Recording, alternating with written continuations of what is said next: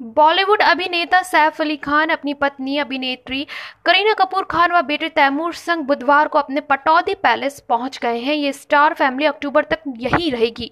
करीना, सैफ के लिए उनके इस पैलेस में व्यापक तैयारी की गई है। बताया जा रहा है कि सैफ और करीना अपनी वेडिंग एनिवर्सरी सेलिब्रेट करने के बाद वहाँ से मुंबई लौटेंगे। करीना कपूर खान इन दिनों प्रेग्नेंट है और बहुत जल्द अपने दूसरे बच्चे को जन्म देने वाली हैं। ऐसे में ये परिवार इन दिनों को खूब इंजॉय कर रहा है। हालाँकि आपको बता दें कि सैफ अली खान की बेटी सारा अली खान इन दिनों विवादों में छाई हुई हैं। ड्रग्स केस में सारा को एनसीबी ने समन भेजा है और इस मामले में कल सारा के पूछताछ होने वाली है।